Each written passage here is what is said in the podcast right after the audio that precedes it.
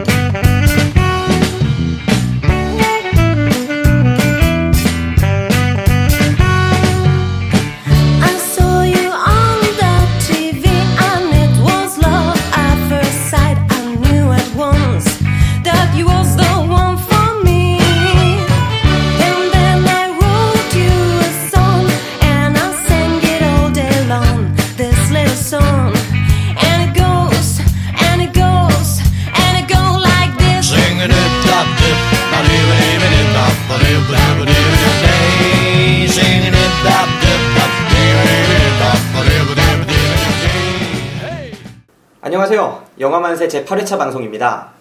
이번 영화만세 8회차 방송부터는 당일 배송 영화방 안에서 새롭게 녹음이 되고 새롭게 외전 형식으로 올라가게 됐습니다.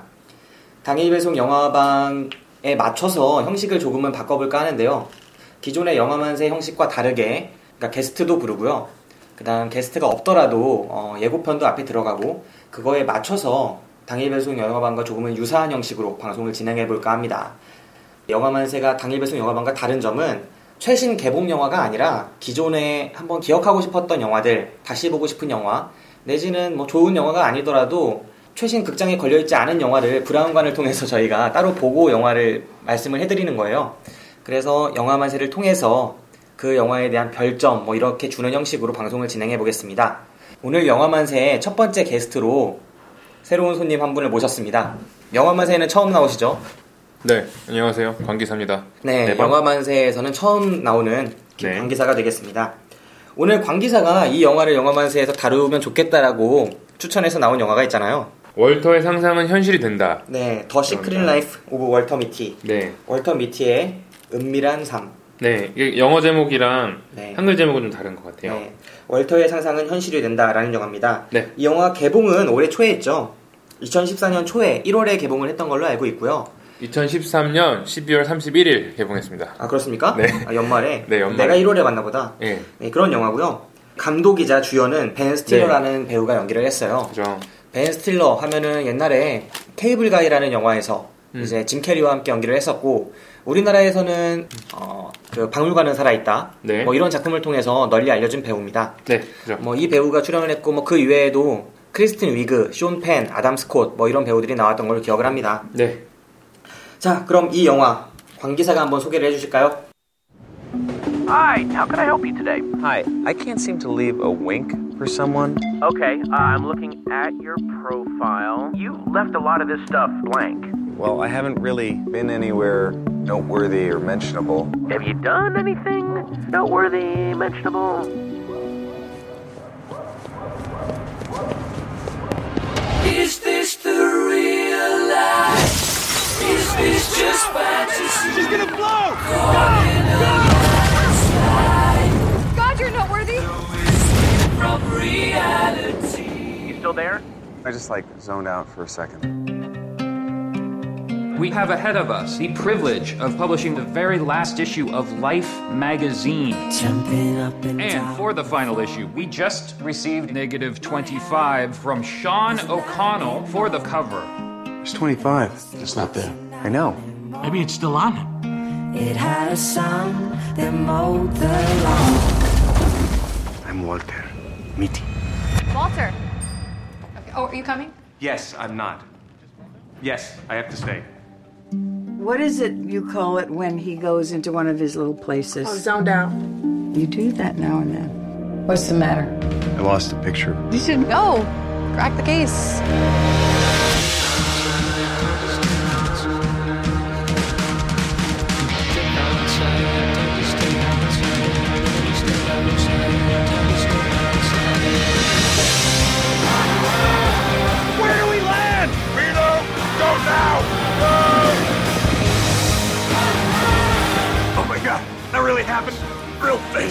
Sorry for bombing your face. I love mysteries. There's parts you think can't connect, and then in the end they do. Life is about courage and going into the unknown.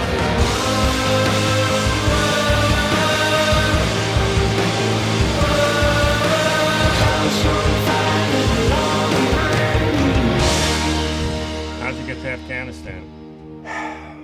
Through Yemen? Violent place. That's why the airfare is only $84. 네, 제가 그 줄거리를 멋지게 준비하고 싶었는데 좀 어제까지 일을 하고 오느라 네. 네이버 영화에서 잠시 빌려 쓰겠습니다. 네. 자신의 꿈은 접어둔 채 16년째 라이프 잡지사에서 photo editor로 일하는 월터 미티. 해본 것도 가본 것도 특별한 일도 없는 월터의 유일한 취미는 바로 상상. 상상 속에서만큼은 본 시리즈보다 용감한 히어로, 벤자민 버튼보다 로맨틱한 사랑의 주인공이 된다. 어느 라이프즈의 폐간을 앞두고 전설의 사진작가가 보내온 표지 사진이 사라지는 일이 벌어진다. 당장 사진을 찾아오지 못할 경우 직장에서 쫓겨날 위기에 처하게 된 월터는 사라진 사진의 미스터리를 풀기 위해 연락조차 닿지 않는 사진작가를 찾아 떠나는데 바다 한가운데 헬기에서 뛰어내리기, 폭발 직전 화산으로 돌진하기 등 한 번도 뉴욕을 벗어나 본 적 없는 월터는 전혀 예상치 못한 곳에서 상상과는 비교도 안 되는 수많은 adventure를 겪으면서 생애 최고의 순간을 맞이하게 되는데 당신이 망설이고 있는 순간 월터의 상상은 현실이 된다. 우와, 우와. 현실이 된다. 네. 네. 사실 이 영화는 저는 본 지가 상당히 오래됐어요. 1월 네. 3일 날 제가 봤거든요. 지금 1월 3일이요? 찾아보니까. 네, 아, 1월 3일 거의 날. 1년 됐네요. 네. 거의 상당한 시간이 흘렀고 네. 그럼에도 불구하고 이 영화는 저한테 매우 강렬한 또 위스키 마시네요. 가- 강렬한 위스키 마시나요? 관계자 또 위스키 마시면서 방송하려고. 아니에요. 네. 그럼에도 불구하고 저한테 아주 네. 강렬한 인상으로 자리 잡고 있는 그런 영화예요. 음, 아직도 생생한 기억에 생생한 그런 장면들이 매우 많고 이 영화에 대해서 이야기해보고 싶은 그런 네. 것들도 꽤 많아서 네. 광기사랑 같이 이 영화에 대한 녹음을 진행하면 좋을 거라고 생각을 하고 있었습니다. 음. 광기사도 그래서 이 영화를 최근에 봤다면서요?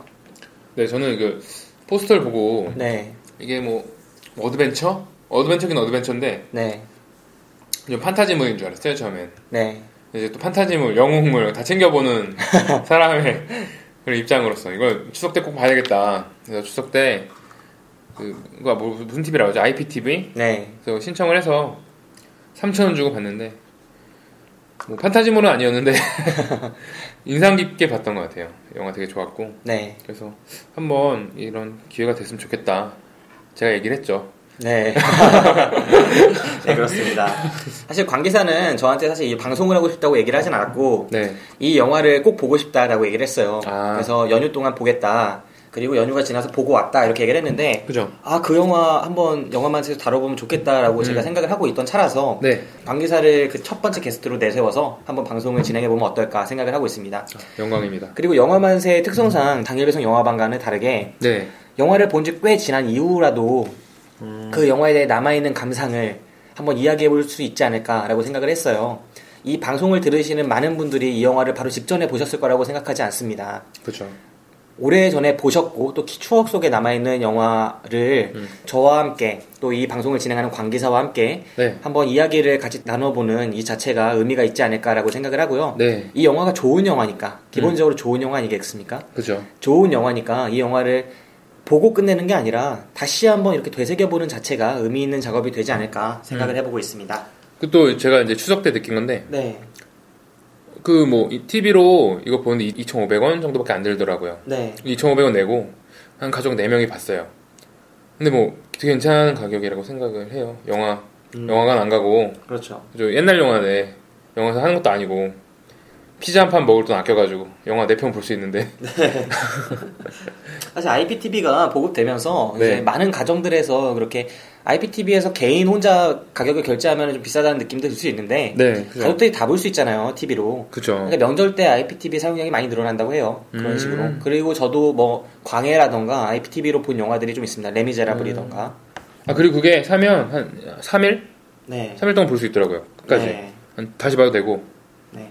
음. 이런 영화 같은 경우에는 정말 많은 가족들이 보셔도 좋을 만한 그런 영화라고 생각을 합니다. 네. 네, 이번 영화만세 방송을 들으시고 또 많이 보셨으면 좋겠다고 생각을 해요. 네, 그죠. 어, 이 영화 같은 경우에는 제임스 서버라는 작가의 월터 미티의 은밀한 생활이라는 원작을 영화화한 작품입니다. 음. 이 소설을 읽고 벤 스틸러가 스크린으로 옮겨서 표현하고 싶다라는 생각을 했다고 해요. 네. 어, 벤 스틸러라는 이 배우이자 감독이죠. 네. 이 사람은 자기- 색깔이 정말 강한 사람이에요. 음. 강한 연출자고 강한 배우기도 하고. 그래서 꾸준히 자기만의 이야기를 하고 싶었는데 마침내 자기에게 딱 맞는 영화를 찾았다고 생각을 합니다. 그 전 작품들은 사실 기대에 못 미치는 영화들이 많았는데 음. 이 영화를 통해서 아 그래도 이 사람이 감독으로서 또 배우로서 자기만의 영화를 찾지 않았나 그렇게 생각을 합니다. 근데 궁금한 게 네, 감독이면서 배우잖아요. 네 그렇죠. 옛날에 알아요. 스- 슬램덩크의 김수겸. 네, 네. 감독이면서 선수. 선수 겸 감독. 네. 근데 찍으면 playing coach. 네. 제가 하는 영상, 그러니까 제가 그, 그 연기하는 영상을 네, 뒤늦게밖에 확인을 못 하잖아요. 그렇죠. 감독 실제 감독은 네. 뭐 카메라를 통해서 뭐 NG를 낸다든가 다시 찍는다든가 할 텐데 이거 어떻게 하죠? 그런 거 혼자서 하면 아 이게 촬영 감독이 있죠. 촬영하면 따로 있나요? 네, 촬영 감독이 아. 따로 있고 뭐 여러 명이 있어서 음. 벤 스틸러 같은 경우에는 이제 자신이 어떻게 움직일지 동선 같은 거는 같이 고민하고 음. 시나리오도 같이 보고 그렇게 하는데 그 이후에 자기가 연기를 할 때는 촬영 기사가 먼저 찍고 그거를 하는 형식의 공동 작업 형태로 많이 가는 거죠. 아, 네, 그런 식으로 됩니다. 자, 이제 이 영화에 대해서 아까 관계자가 잠깐 설명을 해줬는데 이 영화의 배경이 되는 그런 잡지사가 하나 나오죠. 중요한 잡지사입니다. 라이프. 그죠. 실제로 있죠. 라이프지가. 아 실제로 있나요? 네, 실제로 있는 잡지예요. 이게 아마 뉴욕 타임즈의 번외지 형식으로 이렇게 나오는 잡지일 겁니다. 아, 어, 1936년에 헨리 루스라는 유명한 네. 저널리스트에 의해서 창간이 된 잡지입니다. 네. 그래서 이 잡지가 너무나 흥행을 했어요. 한때 사진 잡지로 정말 유명했거든요. 포토 저널리즘이라는 말을 탄생시켰을 정도니까 음. 사진 잡지인데도 불구하고 여러 가지의 사진 속에 많은 이야기를 담아서 그거를 이 잡지의 구독자들에게 전달을 했던 정말 세계적인 잡지였습니다. 라이프를 보는 것은 세계를 보는 것이라는 평이 있었을 만큼 정말 유명했던 시사 화보 잡지라고 할 수 있겠습니다. 네. 근데 이 잡지의 폐간을 배경으로 해요, 이 영화가. 이 라이프라는 잡지가 폐간을 앞두고 있고 네. 그 폐간을 배경으로 해서 한 명의 평범한 직원이 진짜 남자로 성장하는 모습을 매우 낭만적으로 담아내고 있는 작품이라고 할 수 있겠습니다. 네. 실제로 이 잡지가 폐간을 했죠. 아 폐간했나요? 네, 2007년 4월 20일자를 끝으로 해서 71년 만에 라이프지가 폐간을 했습니다. 음, 그러니까 아무래도 현실 속에서 인터넷과 TV 중심적인 그런 문화 환경 이런 것들이 변화를 하지 않았겠습니까? 그죠. 스마트폰도 보급되고 하다 보니까 그러다 보니까 쇠퇴를 계속 거듭했고 그래서 광고도 안 들어오고 막 그렇게 하다가 폐간이 되고 웹사이트로만 명맥을 이어가고 있습니다. 음. 그래서 라이프지의 이런 이야기를 약간의 변형을 거쳐서 영화에서 다루고 있다고 할 수 있겠어요. 이 영화 속에서도 배경이 똑같죠. 기존에 이제 시사 교양 잡지로서 존재를 하던 라이프지가 네. 인터넷 매체로 변화를 하게 되고 회사 인수되고 네, 인수가 되고 그 속에서 이제 월터 미티라는 인물이 마지막 호 음. 폐간호를 앞두고 어, 중요한 사진을 잃어버리게 되지 않습니까? 그죠. 폐간호의 표지 사진이 될 필름을 잃어버리게 되고 음. 그 필름을 찾기 위해서 여행을 떠나는 네, 그게 그죠. 영화의 주요한 줄거리가 될 수 있겠습니다. 그 라이프 지사에 어떻게 보면 가장 중요한 사진들을 보내는 작가 네. 있죠. 쇼 오코넬, 네, 쇼 펜이 연기했던 그렇죠. 이름이 똑같죠. 네. 네, 그 쇼 펜이 그 항상 그, 그 주인공인 이 주인공 이름이 뭐죠? 월터죠? 네, 월터. 그걸 나한테 물어본 아, 거예요? 미티 미티 이 미티가 아. 생각이 안 나가지고 미티 성인데. 그러니까 아무튼 네, 네, 그래서 월터 미티와의 업무에 좀 만족을 해서 네, 그렇죠. 그 마지막 사진 주면서 선물을 같이 하죠. 네, 지갑을. 25번째 사진이 네, 진짜 사진이다. 이거는 아, 정말 그죠. 작품이 될 거다라고 하면서 네. 필름을 보내고 동시에 월터 미티와의 작업이 그- 너무 좋았다라고 하면서 지갑 하나를 보냅니다. 가죽 지갑 그죠. 하나를. 네. 그러면서 보내준 사진의 25번째 사진이 최고의 작품이다. 작품이다. 이걸 표지를 꼭 써라. 네. 그래서 아마 이사회에도 알려주고. 네. 근데 월터가 그 사진을 보는데 필름에 25번째 필름- 사진만 필름만 네. 돌려져 있어. 네, 없어가지고 그죠? 네. 그쵸? 아니 아까 25번째 사진 얘기했는데 네. 과연 이걸 못 본 사람들이 알 수 있을까 아, 해서 장난 생각이 부연 설명을 한 겁니까? 네, 부연 설명을 어, 친절한 남자네. 주석 주석을 달아주는 거죠. 25번째 사진이란 뭐 네, 그렇습니다. 네. 영화에서 그렇게 설정이 되고요.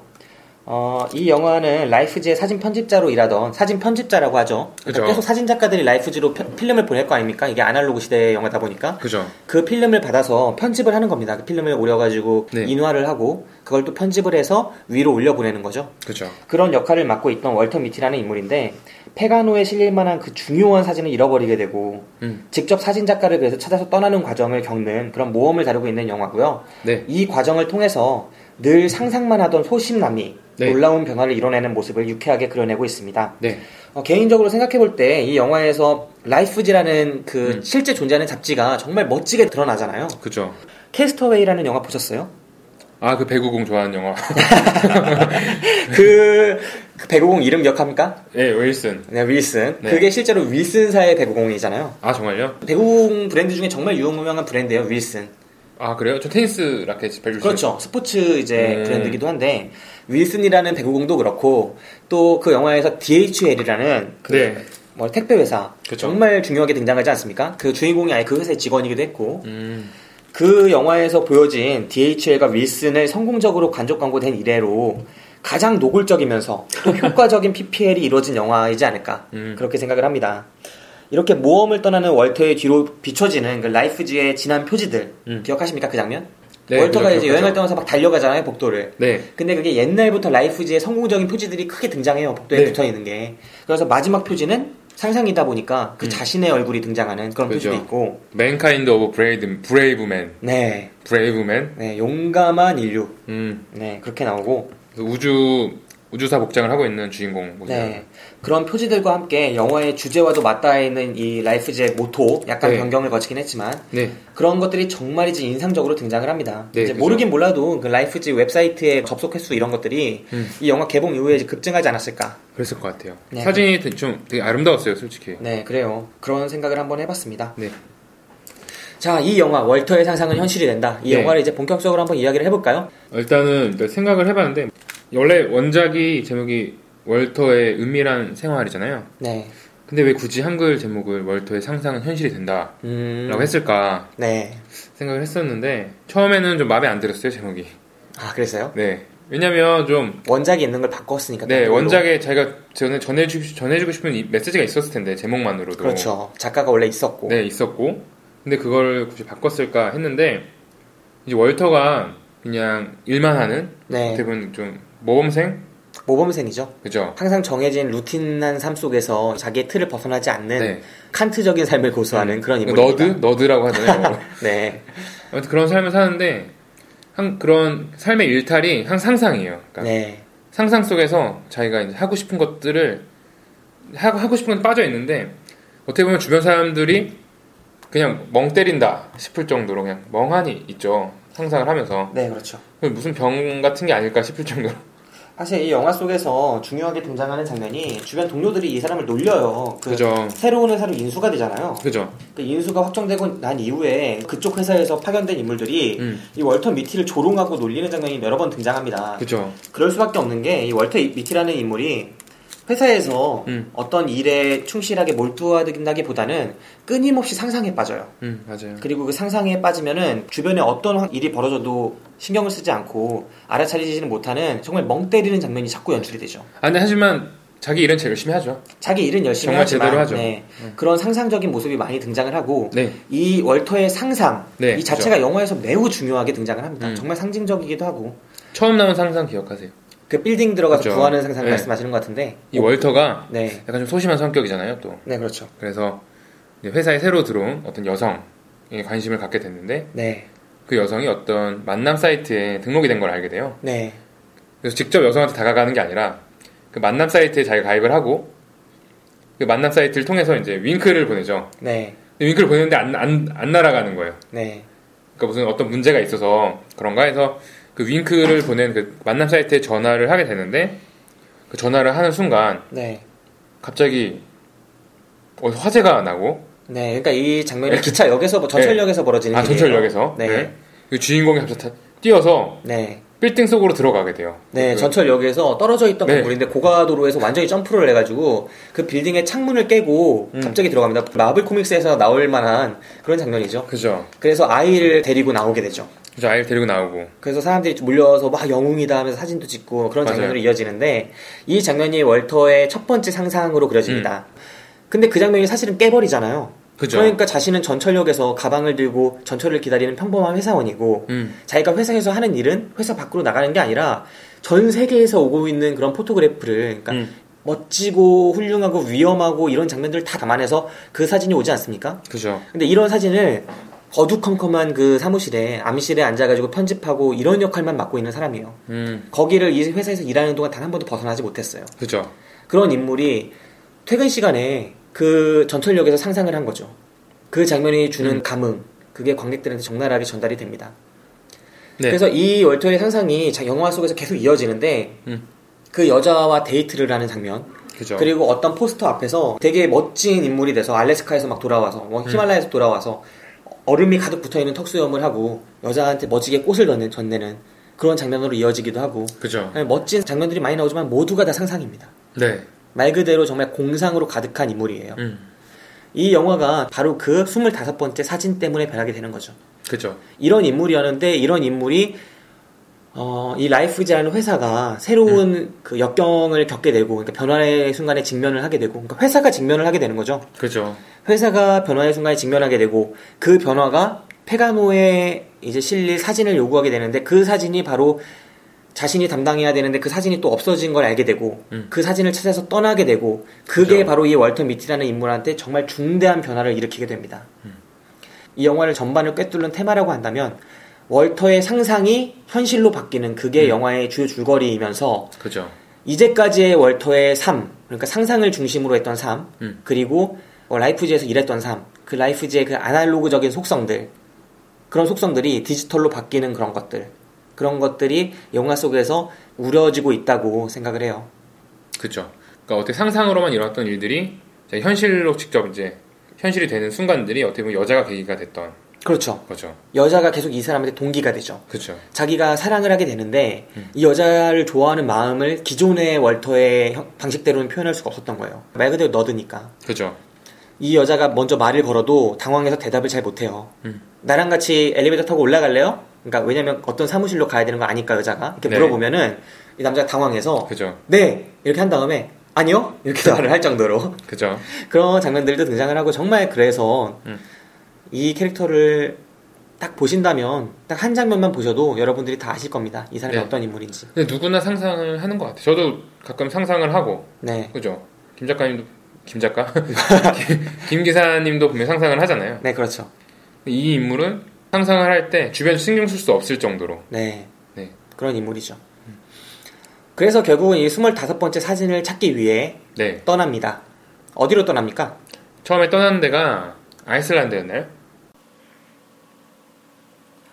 안녕하세요. 김 기사입니다. 방송 중에 오류가 있어서 바로 잡겠습니다.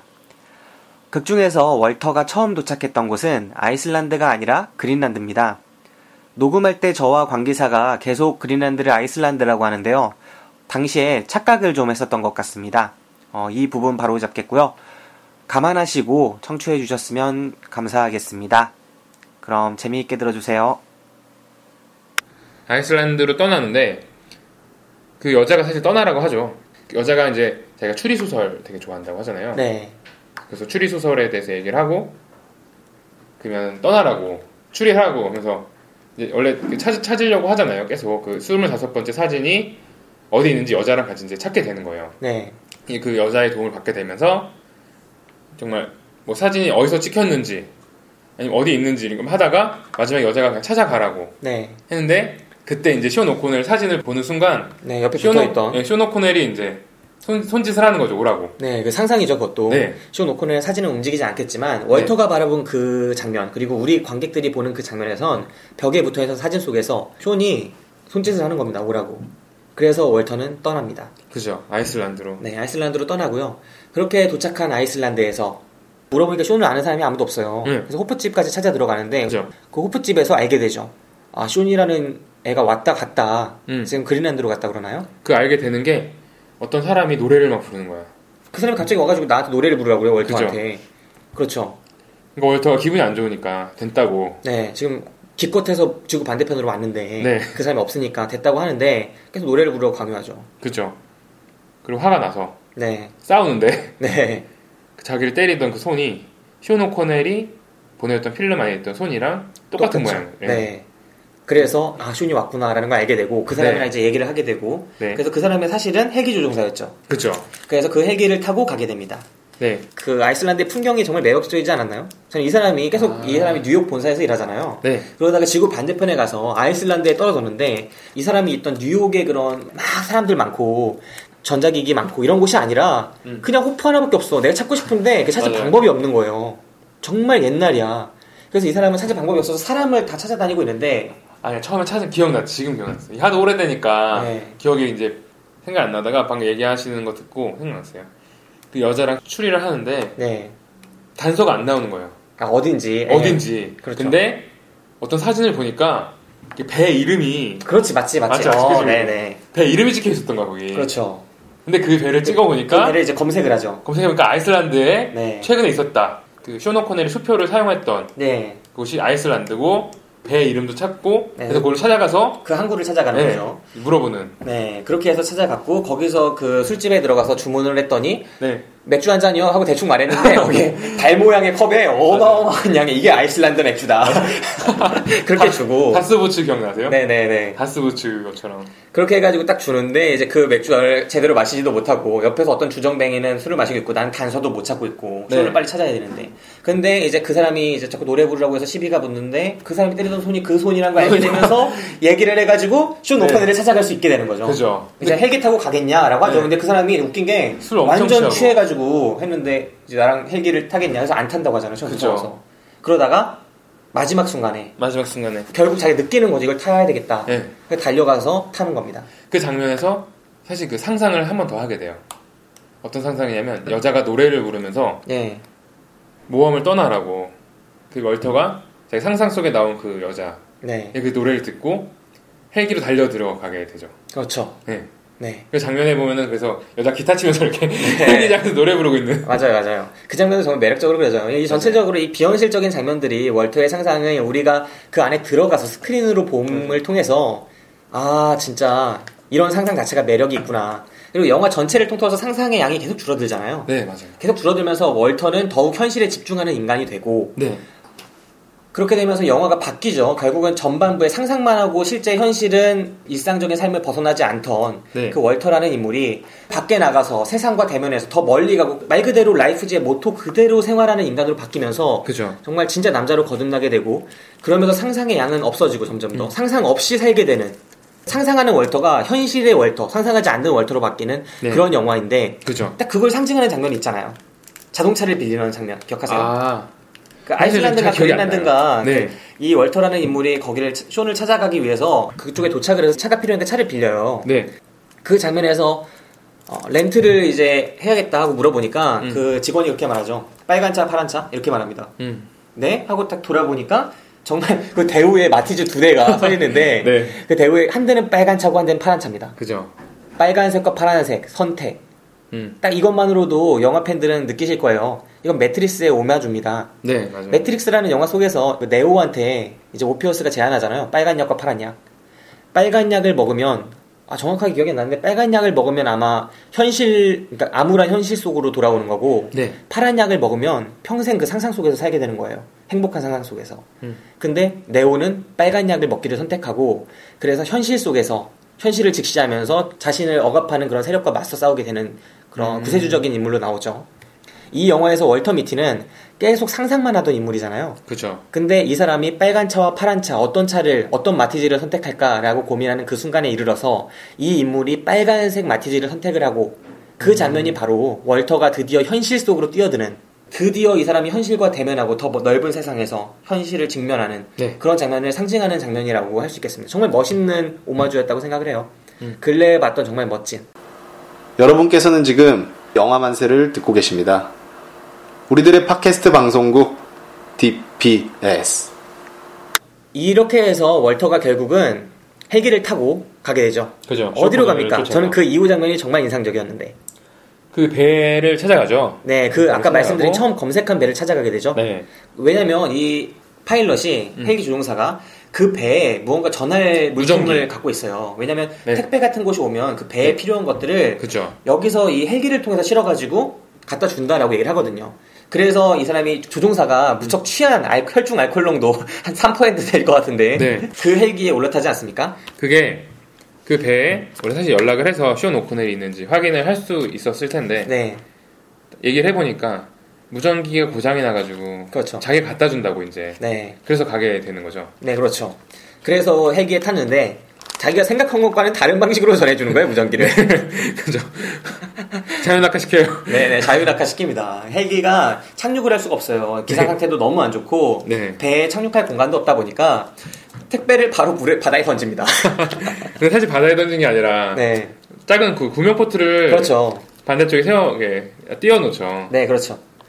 띄웠는데 거기를 근접하게 이제 던지는 건데 네 이 월터가 잘못 뛰어요. 반대로 뜨죠. 네, 구명보트 근처로 안 뜁니다. 그래서 헬기에서 어쨌든 바다를 향해서 점프를 해야 되는 상황이었잖아요. 네. 구명보트 근처로. 그죠. 그래서 점프를 해야 되는 상황이었고, 어, 이걸 진짜 월터의 성격이라면 절대 할 수가 없는데, 그죠. 자신이 반드시 만나야 했던 사람이기 때문에 점프를 합니다. 음. 그리고 바다에 떨어진 그를 건져내죠. 그죠. 사람들이. 무전기 망가지고 무전기 망가지고 헬기는 물에. 빠져가지고 이 얼마나 개 같은 상황이야. 지구 반대편에 왔는데. 숀을 만나기 위해서. 어쨌든 그래서 배에 타는데 네 또 다른 충격적인 사실을 알게 되죠. 그죠. 숀 오코넬이 떠나요. 일주일 전에 이미 떠나 있어요. 네, 그렇습니다. 네 자기가 그렇게 고생해서 왔는데 숀이 떠났다는 사실만을 알게 돼요. 배에서. 그죠. 아, 그래서 이제 배에서 자신이 이제 며칠 동안 생활을 해야 되지 않습니까? 아무튼 배가 항구에 정착할 때까지 네또 헬기는 떠났으니까 그래서 이제 배에서 생활을 합니다. 그러면서 쇼니 남겼던 여러 가지 흔적들을 보게 음. 되죠. 그죠. 쇼니 뭘 갖고 왔다 고 그러죠? 귤파이 아, 그 엄마가 네. 만들던 그죠. 케이크가 있잖아요. 귤 네. 케이크를 네 귤 케이크 싼 종이. 이 케이크 정말 맛있다고 먹어보려 하는데 월터 그. 밑에 엄마가 맨날 만든던 귤 케이크예요. 맞아요. 그 케이크를 주는 겁니다. 네 그리고 그걸 보니까 그걸 싼 종이가 쇼니 남긴 거고 그래서 이 사람이 많은 걸 알게 되죠. 왜냐면 그걸 싼 종이 그리고 그 안에 들어있던 케이크 음. 쇼니 날 만나러 왔었구나라는 걸 알게 하죠. 첫 번째로. 그죠. 왜냐면 우리 어머니의 케이크를 갖고 있으니까. 음. 그리고 거기에 남긴 종이가 쇼니 지금 있는 곳을 암시하죠. 그죠. 네, 거기에 적힌 글을 통해서. 그래서 쇼를 찾아갈 또 다른 단서를 그 배에서 알게 됩니다. 그래서 이제 배에서 어떤 항구에 정착을 하게 되잖아요. 네, 정착을 해서 내리는데 자전거가 한 대뿐이야 또. 그렇지. 근데 그 한 대를 타, 타기 위해서 네. 이 모든 선원들이 달려오잖아요. 왜냐면 가장 근접한 도시에 네. 창녀촌이 있잖아요. 아, 여자를 네. 만날 수 있는 촌이 있어서 그 자전거를 먼저 차지한 사람만이 여자랑 잘 수 있으니까 다 같이 달려오는데 먼저 누가 알려주잖아요. 그죠. 친절하게 자전거가 한 대뿐이다. 그 자전거를 타야 넌 나갈 수 있다. 그죠. 그래서 월턴 달립니다. 그리고 쟁취하죠. 쟁취하죠. 네. 그래서 이제 결국은 영화가 또 다시 이제 자전거 한 대를 타고 낯선 곳에서 다시 촌을 찾기 위해서 네. 달려가는 단서가 하나뿐이잖아요. 쇼니 어디로 가는지를 가리키는. 네. 그래서 가는 월터의 뒤를 계속 영화가 쫓아나갑니다. 그 이제 가면서 그런 장면이 나오더라고요. 이 월터가 어렸을 때도 항상 상상만 하던 친구였나 또 그런 거 아니었던 게 나오잖아요. 그렇죠. 영화를 타고 하면서 네. 상상들이 여러 가지가 나오는데 네. 사실 월터는 옛날에 뭐 거의 뭐 히피 막 히피, 히피 막 같은 머리 막 머리 엄청 기르고 네. 스케이트보드 타고 다니면서 그죠. 거의 지역 스케이트 주의 스케이트 선수였다고 나와요. 그죠. 그러면서 그 뭐라고 하냐 한 바퀴 돌리는 거 점프해서 스케이트를 한 바퀴 돌리는 기술 있잖아요. kickflip. 아 그래요? 네, kickflip도 오. 막 잘하고 네. 여러 가지 선수였다고 나오는데 네. 그것과 관련해서 자신이 사랑하는 여자가 있잖아요. 그 사람이 사실 아들이 하나 있는데 네. 그 아들과도 친해지고 그랬던 음. 상상들이 막 나오죠. 상상이 아니라 이제 회상. 음. 그런 장면들이 나오면서 자신이 킥플립을 하면서 친해졌던 상상들도 네. 나오고 자신의 과거도 나오고 또 자기가 아버지가 그렇게 돌아가신 이후에 네. 너무나 충격을 받아서 이런 것들 다 그만두고 너무 아 버지가 그래서 파파존스에서 일했던 아 니야 아버지가 그래서 이런 게 아니라 네. 걔는 그냥 파파존스 일했을 것 뿐인데 네. 엄마가 얘기하죠. 너가 너무 그리워서 파파존스에서 일하지 않니? 이랬더니. 아버지가 그리워서 근데 아, 월터 존스는 전혀 아, 월터 미티는 전혀 그런 게 아니었는데 그런 거였잖아요. 아니에요. 맞는데? 아 그냥 파파존스에서 돈이 필요해서 일한 건데 아니 근데 자기도 모르게 네. 아버지가 그리워서 파파존스에서 일했던 것처럼 나오잖아요. 아 그래요? 파파존스에서 일한 건 정말 자신이 필요해서 일했던 거고 그냥 우연히. 네. 그리고 엄마가 굳이 전화해서 네가 아버지가 너무 그리워서 파파존스에서 일했다라고 얘기를 한 것처럼 보여지지만 네. 내가 느끼기에는 월터는 자신이 자신을 계속 속이고 있었던 인물 같아요. 음. 자신이 주체적으로 막 옛날에는 그렇게 히피처럼 살았지만 아버지가 돌아가신 이후에 충격을 받아서 그렇게 자신을 표현하지도 못하고 음. 처음으로 잠깐만 돌아가 보면 월터 미티의 엄마 그리고 동생이 있잖아요. 네. 아버지는 돌아가셨고 근데 엄마는 항상 귤 케이크를 만들죠. 근데 사실 생각해 보기에는 이 귤 케이크를 굳이 그렇게 만들 필요는 없거든요. 그 음. 귤 케이크 엄청나게 맛있다고 사실 생각되지 않아요. 주변에 사면 베이커리도 많이 있고 생일마다 그렇게 번거롭게 만들 필요는 없는데 네. 어머니는 항상 귤 케이크를 만들어요. 똑같은 맛의 귤 케이크를. 음. 정말 옛날부터 지금까지 항상 귤 케이크만 만드는 거예요. 네. 쉬폰 케이크도 아니고 초코 케이크도 아니고 생크림 케이크도 아니고 과일 케이크도 아니야. 네. 항상 귤 케이크만 만들어요. 음. 그래서 월터 미티의 생일이 왔을 때 음. 동생이 동생이 그 귤 케이크를 들고 회사로 찾아와요. 네. 월터는 그 장면이 부끄러워요. 예? 아니야? 아니에요. 그 장면은 네. 그거예요. 그러니까 원래 피아노 배달하는 동생이 하기로 했는데 네. 동생이 또 중요한 배역 오디션을 아 그렇죠, 그렇죠. 예.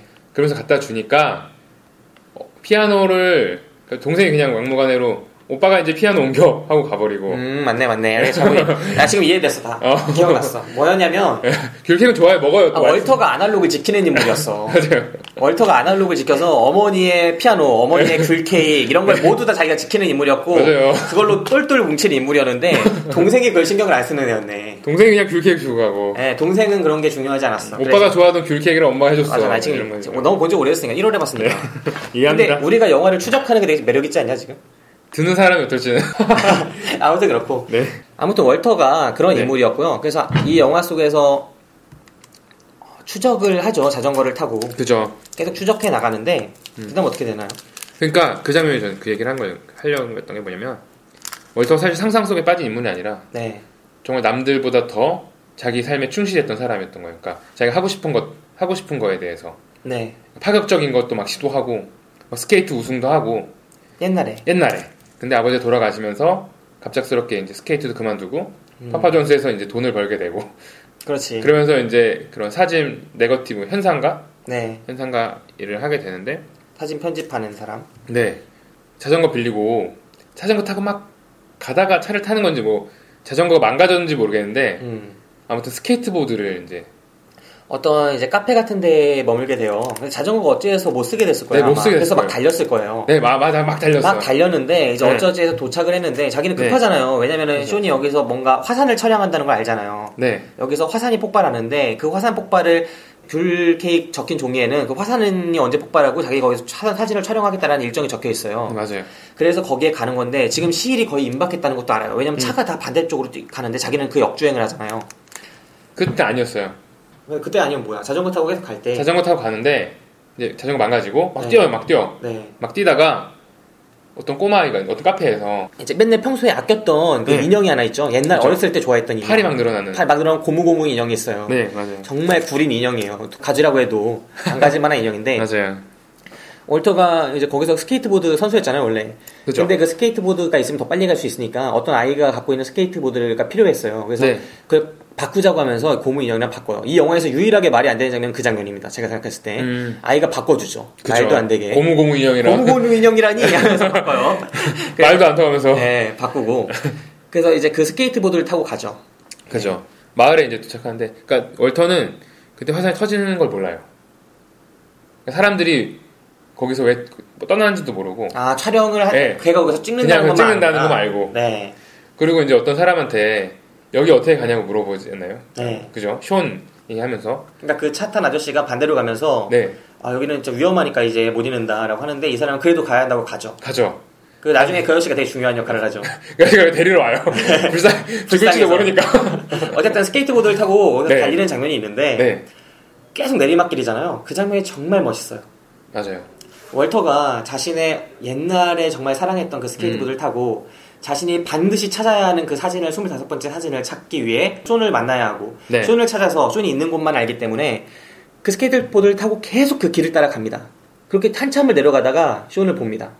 비행기 타고 내려오죠 비행기 위에 이게 딱 사진을 찍으면서 이렇게 그게 비행기였어? 네. 근데 자신을 묶어놓죠. 네 그죠 묶어놓고 거기서 사진을 찍으면서 밖에서 비행기에서 네. 정말 멋지게 자유인으로서 사진을 막 찍었더니 그 장면을 보게 되죠. 숀이 화산이 날아가 버리고. 폭발하고 네. 그 비행기에 날아다니고 예. 그 속에서 자기는 스케이트보드밖에 없고. 그죠 근데 차 한 대가 완전히 멋있게 멈추죠. 드리프트 하면서. 그죠 그 다음에 야타 합니다. 월터가 타고 극적으로 살아나요. 살려주죠 그리고 막 이제 다음 장면이 화산재로 가득 덮인 네. 자동차. 그리고 이제 숀은 결국은 또 어딘가로 갔고. 네 그죠 네. 그, 그 쇼하고 어떻게 이제 그러니까 쇼를 못 만나고 집에 돌아왔었나요? 그래서 잘리게 되죠, 사실. 그 전에 사진 찍는 게 나오는 거 아니었어요? 아, 표범 사진도 찍는 거 아니었어요? 그러니까 그 전에 전에 다시 한번 돌아와요? 돌아왔을 거예요. 왜냐면 잘려가지고 지갑을 버리는 장면이 나오거든요. 그렇지. 예. 예. 아니- 지갑을 버리는데 예. 엄마가 챙겨놓죠. 그걸. 엄마가 그걸 챙겨놓죠. 근데 그게 뭐, 그 왜나 왜 돌아와요? 나 거기서 이해가 안 되네. 이게 시온을 못 만나서 그런 거 아닐까요? 아 거기까지 가는데 이제 네. 차에서 내리고 네. 돈은 다 떨어져 가고 네. 그 다음에 쇼는 못 만났으니까 돌아옵니까? 파파존스 보지 않나요 그때? 엄마한테 전화하는 장면 네. 나오고 그 다음에 돌아와요? 그지 않나요? 그리고 나서 아 제가 이 사실 기억이 제일 가물가물한데 아 그때 얘기를 듣죠. 귤 케이크를 받아갔다.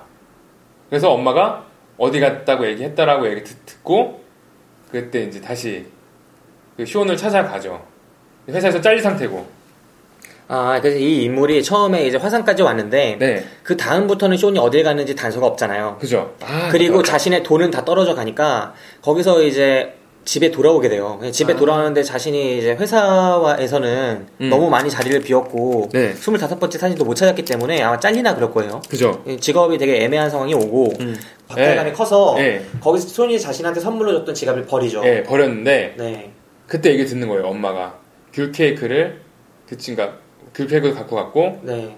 그 뭐지 어딜 갔는지 어디 촬영한다는 건 네. 얘기한 거죠. 그러니까 그 단서를 얘기를 들었는데 그러니까 뭐 조합을 해서 결국 찾게 돼요. 여자랑 위치를 기억하세요? 그게 네. 표범을 찍는다고 백표를 눈표범, 예. 네, 흰 표범을 찍는다고 해서 갔다는 걸 알게 되고 거기서 다시 돌아와서 어떻게 네. 됐든 거기 너무 이 사람은 박탈감을 느껴서 가- 지갑도 버리고 했지만 어쨌든 만나긴 만나야 되니까 자신의 커리어의 유일한 결점이니까 완벽주의자의 그죠. 커리어에 그 사진을 받기 위해서 다시 한번 히말라야로 갑니다. 히말라야로 가게 되고 그렇게 간 곳에서 또 많은 고생을 하죠. 그죠. 네, 히말라야를 계속 오르는 장면이 정말 또 멋지게 그려져요. 음. 이 월터가 또 히말라야로 찾아가서 많은 고생 끝에 쇼를 만납니다. 네. 지구 반대편까지 가서 못 만났던 인물을 뉴욕에 돌아온 이후에 다시 또 히말라야 가서 만나게 되는 거죠. 네. 정말 끝도 없이 이 사람이 가다 지쳐 쓰러졌을 때 네. 어떤 인간이 딱 앞에 보이는데 그 사람이 쇼니잖아요. 맞아요.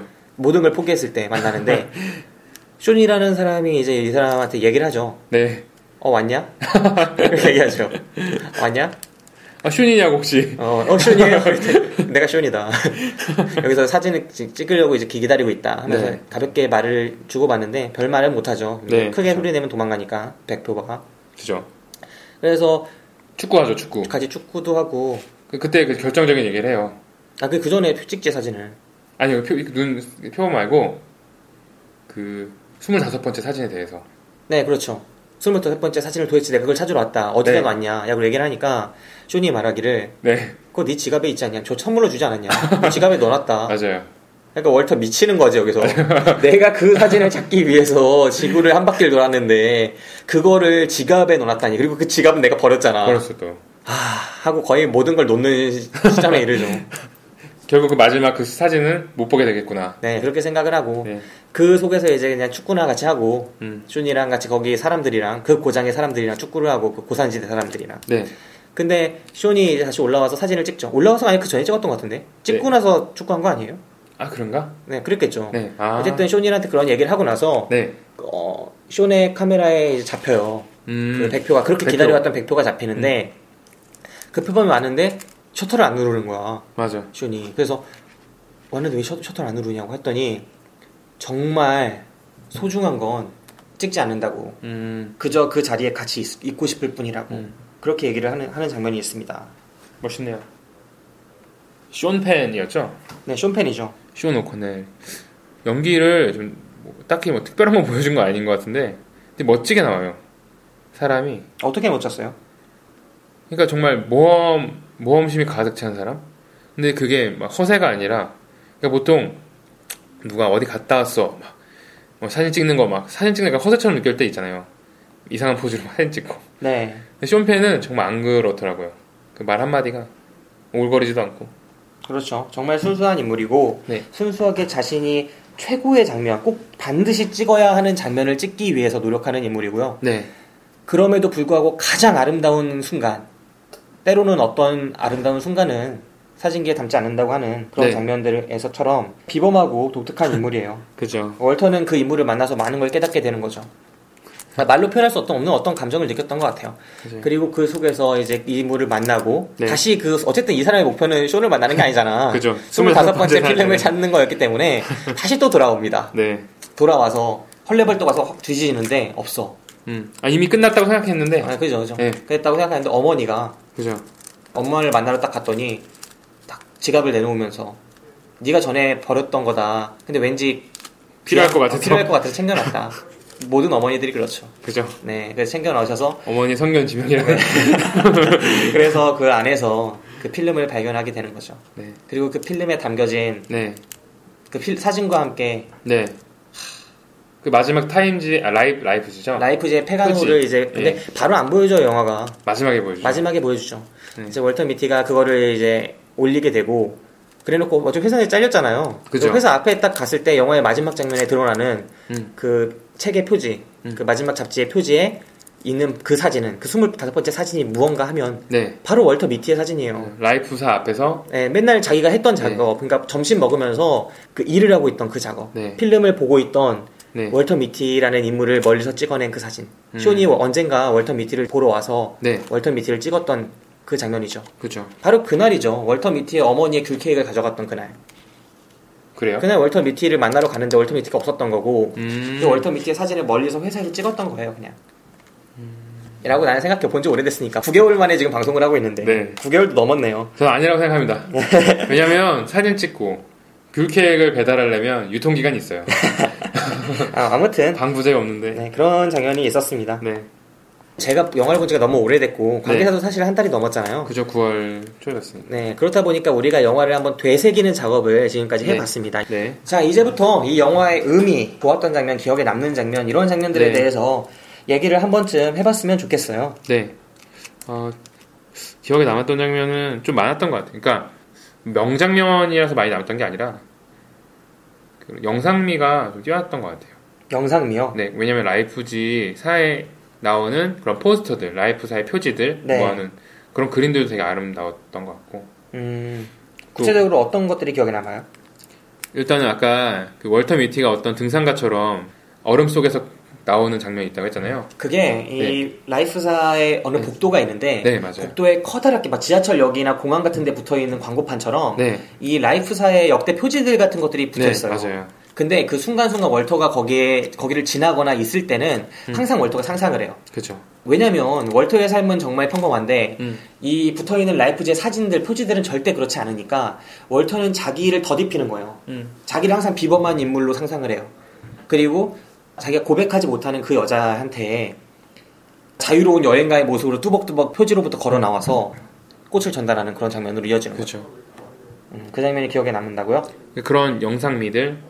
그러니까 월터가 사실 여행을 떠났을 때 나오는 곳들이 되게 사람들 없고 그러니까 자연과 하나 되는 뭐, 잘 모르겠어요. 아무튼 음. 표현이 이상한 것 같은데 꼭 혼자 여행 갔던 기분인 것 같아요. 자기가 평소에 하지 않았던 것들을 서로 개척해 나가는 청춘을 찾아 떠나는 여행 같은. 음, 그렇죠. 네. 약간 어떤 관객들한테는 일탈이라는 기분을 선사하는 그런 영화가 되지 않았을까 싶어요. 그 이게 영화 초반에 사실 그 윙크를 보낸다 했잖아요. 네. 그 윙크가 안 보내진 이유가 그거였어요. 프로필이 작성이 다 안 됐어요. 네. 그 프로필에 두 가지가 빠져 있었죠. 예, 가본 것, 가본 것, 그 다음에 취미였나? 아니, 특별했던 기억, 아, 특별했던 기억, 뭐 예. 이런 것들이 빠져 예. 있었는데, 이 월터 미티 은밀한 상상이라는 이 영화 자체 한 편을 통해서, 네. 이 월터라는 인물은 처음에는 작성하지 못했던 자신의 삶에서 그 두 개의 그죠. 빈칸을 메우게 되는 그 모습을 보여주고 있다고 봐도 무방해요. 그러니까 한 인간의 성장 드라마이기도 하고, 이 네. 영화는 분명히 월터 미티라는 인물이 상상만 하는 소심한 인물이었다가, 네. 빨간 차를 선택하는 그 기억과 여러 가지 경험들을 통해서 숀을 네. 만나는 그런 작업을 통해서 자신의 빈칸을 메우는 그런 인물로 성장하는 그런 드라마이기도 하고 네. 동시에 자신이 사랑했던 좋아했던 짝사랑했던 그 여자에게 좀 멋진 남자로 어필을 하기 위한 모습들이 계속 보여지는 그런 로맨틱 코미디로서의 역할도 있어요 중간에 그죠. 그런 장면들도 분명히 있고 또 어드벤처물로서의 관계자가 말씀해주신 것처럼 평소에 하지 못할 법한 정말 멋진 장면들을 담아내는 그것이 상상이든 나중에 그죠. 현실이든 간에 그런 어드벤처물로서의 역할도 있고 그리고 무엇보다 이 영화는 현재는 용도팩이 돼가고 있는 음. 잊혀진 아날로그적인 그런 과거의 것들에 대한 헌사로서의 역할을 하고 있는 그런 영화이기도 음. 합니다. 예를 들면 지금은 파리바게뜨 같은 데 가서 쉽게 사 먹을 수 있는 그런 케이크들이 많지만 그 대척점에 있는 어머니의 언제나 똑같은 메뉴인 귤 케이크, 무방부제 그 귤 케이크로서의. 영화. 그것들을 가치 있게 보여주는 영화. 또 동시에 어머니의 피아노. 지금은 누구도 치는 사람이 없잖아요. 아버지가 돌아가신 이후에. 그죠. 하지만 그 집에서 언제나 그 피아노가 커다란 자리를 차지하고 있어요. 그 용도가 이제 더 이상 쓰이지 않는 피아노를 그 가치를 이야기하고 있는 영화. 또 한편 보면은 월터 미티라는 인물 자체도 용도 폐기가 되는 인물이에요. 음. 디지털 카메라가 보급되고 그걸 누구나 포토샵으로 만들 수 있으면 월터 미티 같이 그 어두컴컴한 암실에서 그 어떤 사진을 편집하고 인화하는 직업 자체가 필요가 없어지잖아요. 네. 없어지는 직업에서 평생을 바쳐서 일해왔던 이 인물의 음. 그런 용도 폐기 되고 있는 이 인물 자체에 바치는 그런 헌사. 라이프지 자체도 어떻게 보면 음. 그 자체가 의미가 없어진 거잖아요. 그죠. 이제는 인터넷 매체로 충분히 대체가 되고 음. 옛날만큼의 그런 이런 매체적인 힘을 갖지 못하는 그런 지나가 버린 음. 매체로서의 그런 모습들. 그러니까 영화가 헌사를 보내고 있지 않나 이런 것들에 대한 음. 잊혀지고 있는 것들에 대한 하고 생각을 해봤어요. 더 이상은 그렇게 한 장면을 담기 위해서 평생을 바치고 있는 사진가들이 적어지고 있고 음. 그런 잡지도 없어지고 있고 음. 필요한 월터미티도 없어지고 그 월터미티 삶 속에서 그 가- 낡은 가죽 지갑 그죠. 그 내- 가죽 지갑의 그런 모습들 딱그 음. 느낌 이 아, 전달이 안 되네 이 낡은 가죽 지갑과 네. 이 월터 미티라는 인물 그리고 라이프지의 모토 음. 이런 것들이야말로 이 영화가 진정으로 관객들에게 전달하고 싶었던 그런 것들이 아닐까 초반에 네 월터의 상상은 현실이 된다 이 제목을 왜 졌을까? 음. 라는 생각을 했다고 했잖아요. 근데 방금 이제 김 기사님이 얘기해 준 것처럼 뭐 그런 아날로그 그러니까 디지털화된 세대에서 네. 어떤 아날로그적인 것들에 대한 뭐 향수라고 해야 되나요? 뭐 그런 것도 있지만 저는 이 제목 그대로 나타내는 게 있는 것 같아요. 그러니까 바뀐 제목 그대로 음. 아까 뭐김 기사님께서 얘기했는데 월터가 학교 상상만 하다가 그런 상상이 아니라 남들이 경험하지 못할 것들을 현실이 네. 현실로 만들어 버리는 막 상어 바다에 빠져 상어로부터의 위협을 받- 받는다든가 화산 폭발하는 곳에서 뭐 스케이트보드 탄다든가 네. 그리고 뭐 어떤 눈표범 히말라야에서 축구를 하고 막 눈표범을 음. 목격한다든가 어떻게 보면 한 남자가 이렇게 좀 성장을 하는 그런 영화가 아니었나 그러니까 그런 상상만으로 했던 게 아니라 제가 직접 실천할 수 있는 그 라이프즈의 그 뭐라 뭐라 해야지 모토라고 하나요? 음, 그러니까 네. 그거를 몸으로 이제 실천할 수 있게 되는 음. 성장하는 드- 어떤 드라마가 아니었나? 그렇죠. 물론 아날로그도 중요하지만 네, 월터의 자체의 영화적인 그런 주요한 전개 자체, 구성 자체는 네. 무엇보다 월터의 상상에 맞춰져 있는 것이 분명하고 그죠? 그것이 잘 표현된 게 아까 말씀드린 매트릭스의 그런 장면들이기도 하고 네. 월터의 상상이 어느 순간 멈춰버리는 그런 모습들이기도 하고 그리고 결국 돌아온 월터가 네. 자신을 그렇게 괴롭혔던 상사한테 음. 하는 장면 있지 않습니까? 너는 우리 회사의 로고를 아느냐? 아 그죠. 그 장면이 정말 멋있잖아요. 돌아온 월터가 처음에는 당당하게 말을 못했죠. 그 네. 자신이 일하는 회사의 로고도 모르는 그 정신도 모르는 사람한테 당당하게 이야기를 하잖아요. 우리 로 우리 회사의 로고가 뭔지 아느냐. 음. 그리고 그 로고를 말하고 회사를 나오는 장면이 있잖아요. 그런 장면들처럼 월터의 상상이 음. 줄어들면서 월터라는 인물이 성장을 하는 모습 자체를 네. 보여주는 것 같아요. 월터의 여행 자체가 처음의 목적은 자신의 그런 고지식한 성향, 네. 확실한 투철한 직업 의식 때문에 여행을 떠났지만 그 여행 자체가 그 여행에서 보고 듣고 만난 것들이 월터라는 인간을 변화시켜서 음. 그 월터라는 인물 자체가 그런 여행을 통해서 자신의 삶 속으로 많은 것들을 받아들이게 되고 음. 그걸 통해서 월터라는 인물이 거듭나게 되고 그래서 이 월터한테 끝까지 남는 상상 하나는 바로 그거밖에 없잖아요. 자신이 좋아했던 여자 셰릴이 네. 나한테 와서 노래를 불러주는 거. 아 그런 상상 하나 선술집에서 만나는 거. 네. 그 장면 말고는 이제는 상상이 더 이상 등장하지 않게 되고 그러게요. 네. 결국은 그 상상이 이루어지지 않았지만 네. 이 영화에서 이러서요. 이루어지나? 네. 안 이루어지잖아 그 둘이. 이러서요. 한번 집에 찾아가는데 집에- 들고 아, 그게 남편 나오잖아. 기억을 기억, 나오잖아. 기억을 잘못하고 그러니까 기, 아, 기억을 다 안 해가지고 그래 지금 스케이트보드 갖고 갔어요. 그러니까 네. 그린란드에서 이상한 고무고무 인형이랑 바꿨던 스케이트보드를 네. 선물로 가지고 갔는데 아들에 대한 선물로 주- 갖고 남, 왔어. 웬 남자가 있는 거야. 그래서 아내를 부르는 거예요. 네. 그래서 아 다시 합쳤구나라고 생각을 하고 스케이트보드 입, 입- 그 입구에 놓고 나왔는데 네. 마지막에 그런 얘기 해요.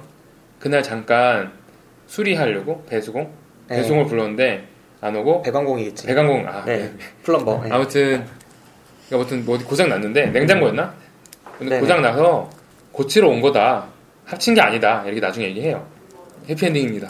아, 그랬습니까? 네. 어, 나는 그게 해피엔딩이 되게 강하게 다가오진 않았네. 네. 네, 아무튼 그렇습니다. 이 영화 전체를 통틀어서 네. 이 월터 미티라는 인물의 삶을 좀 더 특별하게 만들어줬던 상상이라는 그것이 네. 결국은 월터 미티라는 사람이 진실한 삶을 살기 위해선 필요 없는 것이었구나 음. 라는 걸 깨닫고 그거를 없애가는 과정. 근데 이게 저는 그냥 우리의 모습인 것 같아요. 좀 이렇게 좀 과하게 포장돼서 그런 거지. 그렇지. 누구나 그런 일탈하고 싶은 상상을 하고.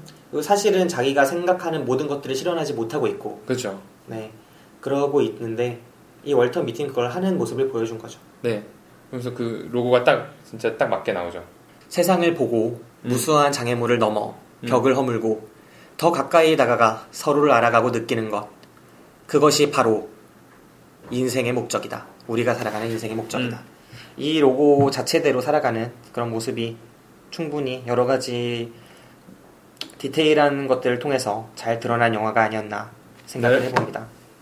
결국은 해본 것, 가본 곳, 이 두 칸을 메우기 위한 월터의 여정. 이걸 통해서 관객들은 정말 많은 것들을 느낄 수 있었고, 이 영화가 사실 가볍잖아요. 전체 그렇죠. 요톤이. 가벼운데 그 속에 담긴 이야기는 무거워요. 우리에게 전달되는 감흥은 무거워요. 네. 이런 영화가 흔치가 않잖아요. 그죠. 가볍게 이야기를 하고 있음에도 무겁게 전달되는 영화. 정말 매력이 있었다고 생각을 합니다. 네. 음, 이 영화에 대한 이야기는 이제 거의 다 해본 것 같습니다. 네. 음, 관계사 이 영화에서 조금 더 해보고 싶었던 말 아직 못한 말 있나요? 어, 귤케이크 맛있는지 좀 귤케이크 우리가 사실 안 먹어봤으니까. 네. 네. 유자 머핀을 음. 그 연남동에 유자 머핀을 친구가 사온 거예요. 유자 머핀에서 좀 맛없을 줄 알았는데 네, 맛있습니까? 진짜 맛있는 거예요. 음. 장난 아니에요, 진짜. 그 홍대 입구 약간 뒤쪽에 있던 것 같은데 아, 너 고기 뷔페에서 먹는 고기만 좋아하는 줄 알았는데. 아니야. 입이 고급이에요. 아, 그래요? 네. 야, 야, 돈 없어서 거지. 돈만 벌면 우리 한 8년 만났는데 처음 듣는 얘기를 하네. 그냥 제가 은근히 제가 말했잖아요. 서울물 맛없다 이거 했잖아요 옛날에. 네네. 은근히 제가 입이 좀 까다로운데 입맛 진짜 맛있더라고. 근데 귤 케이크 그때 봤을 땐 몰랐는데 유자 머핀 먹고 나서는 좀 땡기더라고요. 음. 모르겠어. 귤케이크. 맛이. 어쨌든 귤 케이크는 몰라도 내가 오늘 족발을 사줄게요. 네. 음, 사실 우리가 일상 속에서 이제는 컴퓨터 이런 것들 스마트폰 빼놓을 수가 없잖아요. 네. 많은 사람들이 스마트폰 중독이라고 할 만큼 빠져 있다고도 하고 네. 카톡 뭐 이런 거 일상화되게 하고 언제나 온라인에 연결되어 있고 음. 연결되지 않으면 불안하고 음. 개인들은 이제 SNS나 뭐 여러 가지 온라인 매체를 통해서 자신을 표현하는 게 일상이라고 해도 될 만큼 가까이 네. 있어요. 그죠. 근데 이 영화를 보면서 느끼는 것은 아, 우리가 온라인, 디지털 이런 것들 통해서 우리를 우리 자체를 이제 표현하고 있는 세상에 살고 있지만 음. 반면에 우리가 이런 생활 이전에 이런 것들이 발달하기 이전에도 우리는 살아왔었잖아요. 네. 그때 우리가 여러 가지로 누렸고 또 가치 있다고 생각했던 것들이 이렇게 디지털 세상으로 바뀌면서 없어진 것들이 상당히 많아요. 음. 예를 들면 엽서, 음. 뭐 연필, 뭐 이런 것들 많이 없어지지 않았습니까? 노트. 그죠. 이제 대학교에서 뭐 수업 들을 때 애들 다 이제 노트북으로 하잖아요. 태블릿 PC 항상 갖고 다니고 네. 옛날만큼 약속을 뭐 쪽지를 통해서 잡는다거나 네. 뭐 그런 것들이 다 잊혀진 것 같아서 네. 사실은 그때 가치 있는 것들이 많지 않았을까? 네. 또 그때 그런 것들을 통해서만 담길 수 있었던 어떤 것들도 있지 않았을까? 그죠. 하는 식으로 생각을 해봐요. 옛날만큼 사진 한 장이 되게 가치 있진 않지 않았을까요? 옛날에 음. 어, 옛날 그런 것도 있었잖아요. 사진을 갖고 가서 찍었는데 네. 이 사진이 어떻게 나오는지 모르는 거야. 음. 필름에만 적히니까 담기니까. 그래서 이거를 인화를 할 때까지는 이 사진이 잘 나오는지 모르니까 그 사진 아저씨한테 가가지고 사진 그 현상하는데 가가지고 사진을 현상할지 안 할지 정해요. 아, 필름을 맞아요, 보고 예비를 보고 그렇게 해서 인화를 한 그 사진 한 장 한 장이 얼마나 소중한지 음. 그런 것들에 대한 느낌이 요즘엔 달라진 것 같아요. 디지털 카메라는 얼마든지 찍을 수 있고 또 얼마든지 지울 수 있으니까 그죠. 이제 사진 한 장에 대한 그런 것도 바뀌었고 물론 지금이 더 그래서 사진이 중요하지 않다 옛날엔 더 좋았다 이렇게 말을 하는 건 물론 아니에요 하지만 우리가 잊어버리고 있는 더 좋아진 세상이라고 느끼면서 과거의 어떤 것들을 잊어버리고 있진 않나 그리고 월터의 상상은 현실이 된다는 영화 속에서 바로 그 어떤 것을 담아내고 있지 않나 이 영화가 온전히 음. 그런 생각을 한번 해봐요 오늘 네. 다룬 영화는 월터의 상상은 현실이 된다라는 영화였습니다. 네. 지금 관계사가 빨리 족발 먹고 싶다는 눈빛을 계속 보내는 관계로. 더 할 말은 많지만 여기서 덮어둘 수밖에 없을 것 같네요. 우리 방송이 당일배송 영화방과는 다르게 좋은 배우, 몹쓸 배우 내지는 네. 추천, 비추천을 하는 영화는 아니에요. 네. 하지만 이 영화의 특성상 별점은 네. 줍니다. 아, 별점 주나요? 네, 영화 만세에서는 별점을 주고요. 네. 어, 우리가 항상 내가 혼자 방송을 했으니까 영화 만세에선 네. 내 별점만 줬는데 네. 근데 네. 우리가 둘이서 방송을 할땐 별점을 합산을 할게요. 아, 평점으로. 네, 관 기사의 별점과 나의 별점을 합산을 해서 네. 우리 영화 만세의 별점으로 정하겠습니다. 알겠습니다. 어, 관 기사는 이 영화에 별점 몇 개를 주시겠나요? 총점 몇 점이죠? 다섯 개입니다. 저는 4점 주겠습니다. 별네 개? 네. 어, 저랑 똑같네요. 저도 이 영화 별들 네 개입니다. 네. 저 자꾸 따라 하시는 것 같아요. 이 영화 자체가 사실 중 감흥이 좋은 부분이 많았고요. 네. 이 영화에 대한 별을 깎는다는 개념은 아니지만 예. 그냥 딱 별 4개인 것 같아요, 왠지. 네, 맞아요. 보고 나서 딱 4개인 것 같아요. 4개면 많이 준 거죠? 그렇죠. 네, 좋은 영화였어요. 많은 분들이 저희와 이 영화를 보시고 비슷한 느낌을 받으셨으면 좋겠다고 생각을 해요. 네. 이 영화를 보시고 여러분들이 느끼신 그런 느낌들은 이 영화는 정말 소통하고 싶은 영화잖아요, 사실. 네. 많은 분들이 나는 어떻게 느꼈다, 어떤 장면이 좋았다, 나는 이런 경험이 있다라고 어, 저희한테 그 댓글이나 팟빵 게시판을 통해 댓글을 남기실 수 있고요. 네. 그 다음에 저희 메일 dps1438 gmail.com을 통해서 그 여러분이 말씀을 해주실 수 있습니다. 여러 가지 여러분들의 의견을 받고 싶어요. 네, 이상입니다. 자, 오늘 영화만세 제 8회차 방송 김기사 첫 번째 게스트로 나와주셔서 감사했습니다. 감사합니다. 네, 여기서 방송을 마치도록 하겠습니다. 지금까지 김기사 감사했습니다. 고맙습니다. 행복하세요.